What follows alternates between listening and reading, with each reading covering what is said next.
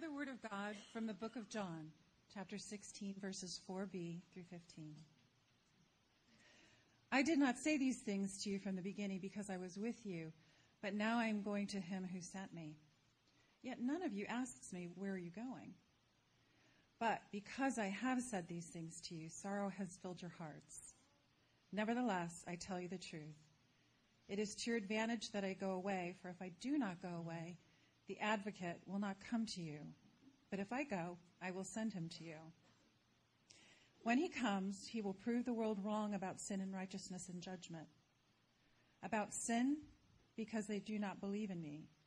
About righteousness, because I am going to the Father and you will see me no longer. About judgment, because the ruler of this world has been condemned. I still have many things to say to you, but you cannot bear them now. When the Spirit of truth comes, he will guide you into all the truth, for he will not speak on his own, but will speak whatever he hears. And he will declare to you the things that are to come. He will glorify me, because he will take what is mine and declare it to you. All that the Father has is mine. For this reason, I said that he will take what is mine and declare it to you. The word of God for the people of God. Thanks be to God. For some reason, I get assigned a lot of fitness segments.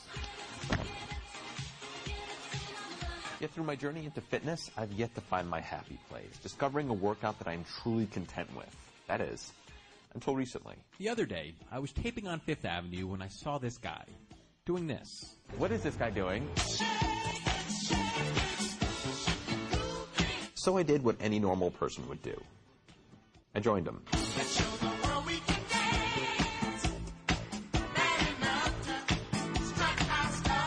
Then, just as quickly as he came into my life, he was gone. No name or fitness philosophy. All I could tell was that he went up and down Fifth Avenue like this.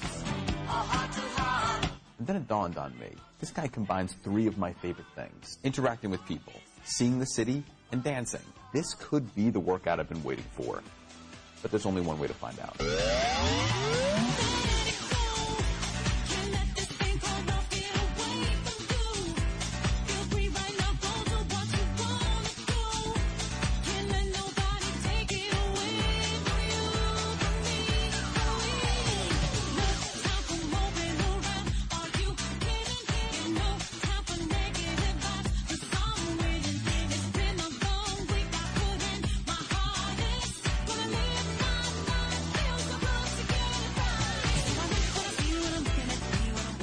Booty bumping with these two hot tamales got me thinking. Dance walking is fun, but it would be even better with friends. We created a new exercise today. Oh?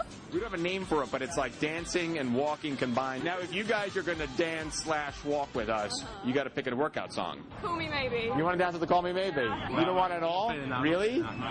Tough. Hey, I just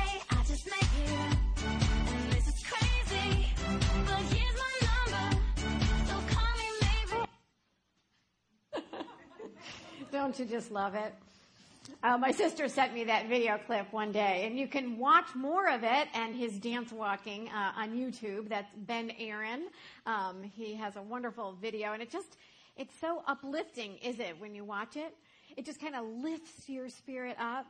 But you know, the imagery of dance is a very common one um, when we look at our life in general, isn't it? I mean, we talk about dance and work work relationships. We talk about dance in the relationship of friends and romantic relationships. We also talk about dance in faith. I mean, dance is an image we oftentimes use at faith. We'll say following God's leading is like joining in the dance of life. Poets, songwriters use dance imagery. The Trinity is even is referred to as a dance. There's a, fourth century ar- archbishop who called the Trinity perichoresis. Peri meaning around, and chorea in the classic Greek meaning choral dance. So around a choral dance. Well, today we find ourselves in the midst of the Pentecost season, and this Sunday is Trinity Sunday, where we as a community of faith celebrate together our belief in the triune God, Father, Son, and Holy Spirit. Last week was Pentecost Sunday, and I love the way Amy uh, spoke about this. She said that while celebrating Pentecost is a previous event where the Holy Spirit fell upon the disciples, it's not just a past event, but it's also a present one. You know, for me, that reminded me that every day holds potential for Pentecost moments where the Spirit is available and open to every one of us. Today, in our, our scripture reading that we just heard, Jesus speaks of that Pentecost potentiality and the coming of the Spirit into the lives of the community of faith. In a sense, he's introducing the third person of the Trinity yet to come. Earlier in John's Gospel, in chapter 14, he also begins this dialogue with the disciples and he says, If you love me, you will keep my commandments. And I will ask the Father, and he will give you another advocate to be with you forever. He says, The advocate, the Holy Spirit, whom my Father will send in my name, will teach you everything and remind you of all that I have for you. But peace I leave with you. My peace I give you, he said. In this section of the gospel and in the scripture that Laura read, Jesus was paving the way not only for his earthly departure, but also for the work of the Spirit that was yet to come. I mean, he began to open them up to the understanding that the, the Holy Spirit was not bound by physical time and space as Jesus was, but that the Spirit is eternal and ongoing and ever present. I mean, listen, here in our reading today, Jesus says, For if I do not go away, the advocate will not come to you. And when the Spirit of truth comes, he will guide you into all truth. Eugene Peterson said this about the Trinity. He said the Trinity really doesn't have anything to do with arithmetic. It's not about puzzling over how one equals three or three equals one. But the Trinity is the church's way of learning to think and to respond relationally to God as God reveals God's self as Father and Son and Holy Spirit. Last week, when Amy was talking about her challenge when she was working with kids and trying to describe the, the ghost of Jesus showing up at resurrection and try to wrap the kids' arms around that one. I laughed and chuckled. And you know, I have to be honest with you, I've often found myself in that same position with the Trinity, trying to explain or unpack the Trinity in, in different ways. And I'm really not alone. Um, I think we're all in good company with that. You've oftentimes heard of other visual imagery sometimes used to describe the Trinity. I don't know if you ever heard of the, the water imagery or the egg, or they'll use an apple, describing three of its parts, all part of the whole, but each individual parts. Um, the water is probably the most famous, where we have a solid, a liquid, and a gas. No matter what the physical state is, the water's still water, right? And the chemical composition is still the same. It's H2O. But all three of these, all these other imageries, they always kind of left me a little bit wanting in that area. But several years ago, um, Jim Harnish, our previous senior pastor, he used an image um, for the Trinity, and it's an image of three maidens, three maidens dancing. It's a three maidens dancing fountain. I think it's up here. Yep, right there. There they are. It's in New York City, and you can see the sculpture. The the women are touching in hands, so they are interconnected. Three of them around the fountain. And for me, it was a beautiful imagery, um, transformational, really, for me. I even have a picture of it hanging in my wall. In his book, A Disciple's Heart, uh, which, by the way, you can get at the bookstore, Jim unpacks um, this so beautifully. And I thought, well, you know what? I'm just going to go ahead and just use a few of his highlights from that book and see if we can kind of wrap our arms around a little bit of the Trinity here today. And um, if all else fails, you can go get his book because it's really, really good. Um, C.S. Lewis said this In Christianity, God is not a static thing, but a dynamic, pulsating activity, a, a kind of a dance. Jim described when he said this sculpture, he said, you know, there's really no reason to think that this sculpture had any Trinitarian theology in mind when he designed it. But the image is a vibrant, never ending dance of love and life. And for him, it opened up a new way of seeing the Trinity. Because you see, each figure is distinct. They're inseparably bound together in a dance. that overflows with life and love. And the thing about the Trinity is we're invited into that dance. Magrey Vega, our incoming senior pastor, even weighed in on this concept. And he said this the Father, the Son, the Holy Spirit, they work separately, but simultaneously as movement, one free flowing energy of divine love. It's one dance and three dancers, all in perfect synchronicity that their separateness is indistinguishable one from the other. And it begins with the relationship, the relationship that God maintains within the Godhead and extends outwardly, inviting all of creation to take part in the dance. So, shall we dance? He asks. We love that question. Shall we dance? Because the question really isn't about whether we can explain the Trinity. The question is, are we experiencing the reality of it in our lives? And I got to thinking, that's really the invitation for us, isn't it? In his book, The Disciple's Heart, Jim pulls out three tangible ways that we can make room for the Spirit of God to work in our lives. And I really appreciated them because they're ones that I have found unfold in my life as well. And so I, I thought we'd just unpack them a little bit uh, briefly here this morning. The first one is that we need to acknowledge our need for it. I mean, as I look at this picture, this picture of this bronze sculpture, this dance that's occurring, I'm rem- think about God and Jesus and the Spirit dancing together and inviting me into that dance. And I'm reminded that God wants us to dance with them. But I also realize that I need to dance with them. You see, on my own, I trip and I stumble and I mess up. But when I'm connected with the Spirit of God, when I'm dancing with God, Father, and Son, and Holy Spirit in my life, well, then I move much more easily into God's will for my life. St. Augustine said this. He prayed this prayer one day. He said, The house of my soul is too small for you, Lord, to enter. Make it more spacious for my coming. Boy, I could relate to that. Which takes me to the second way in which we can make room for the Spirit in our lives. Not only do we acknowledge our need for it, but we allow for it to enter.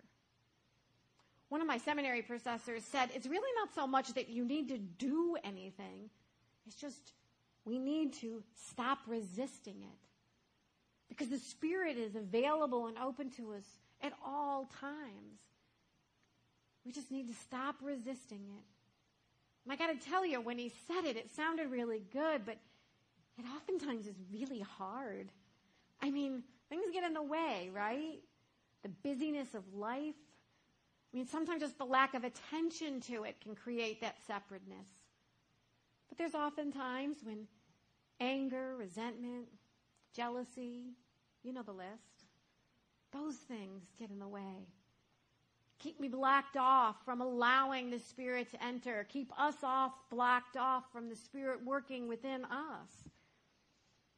And it reminded me of a physical activity that we used to do in dance class. And I thought we'd try it, see if it helps any of us or is an illustration or not. We'll give it a try. Um, I'm going to invite you to do it sitting. You don't have to stand up. But here's what I want you to do I want you to cross your arms. So go ahead and cross your arms around here, and I want you to squeeze really tight. Now I want you to squeeze every part of your body really tight, including your face. You can scrunch it up really, really tight and hold it really tight and hold. Okay, release. Now do it one more time. Ready? And tight and hold. Okay, now feel what that feels like. Can you feel it? Okay, and you can let it go. Even just a sigh of relief to stop, right? Put now, put your arms down to your side. Okay, and I want you to just roll your head. Now roll your head a little bit, roll your shoulders. Okay, right? Yeah, yeah, shake out your arms a little bit, right? Shake them out. Now everybody breathe in and breathe out. Okay, one more time, breathing in. Breathe out with a smile. Now what's that feel like? Right? You know, nothing gets in when we're tight and we're bound up. But when we're loose, We soften. We're a little more flexible, more agile. We make space. And in that space, we can allow the Spirit to move in, to heal us, to release things that are holding us captive. You know, when we open ourselves up and we make room, we can shift our attention to look for how the Spirit of God is at work in our lives, looking for the love, the kindness, the generosity that's right around us. But I realize that acknowledging our need and allowing the Spirit entering into our lives is not just a one moment experience. It's a daily experience. And sometimes for me, it's really an hourly one that takes place. Which takes me to the third way in which we activate the Spirit in our lives. It's we need to daily practice, releasing control over and over again.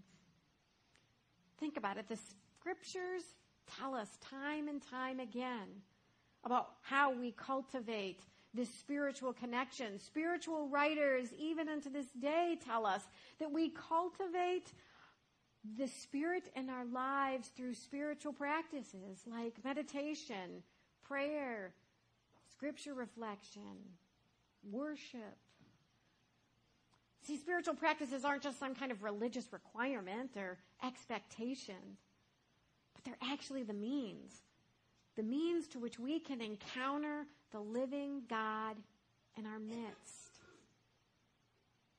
And so when we release the stuff in our lives, the stuff that's blocking us from God's presence, we make room for the Spirit to enter and to dance within our souls.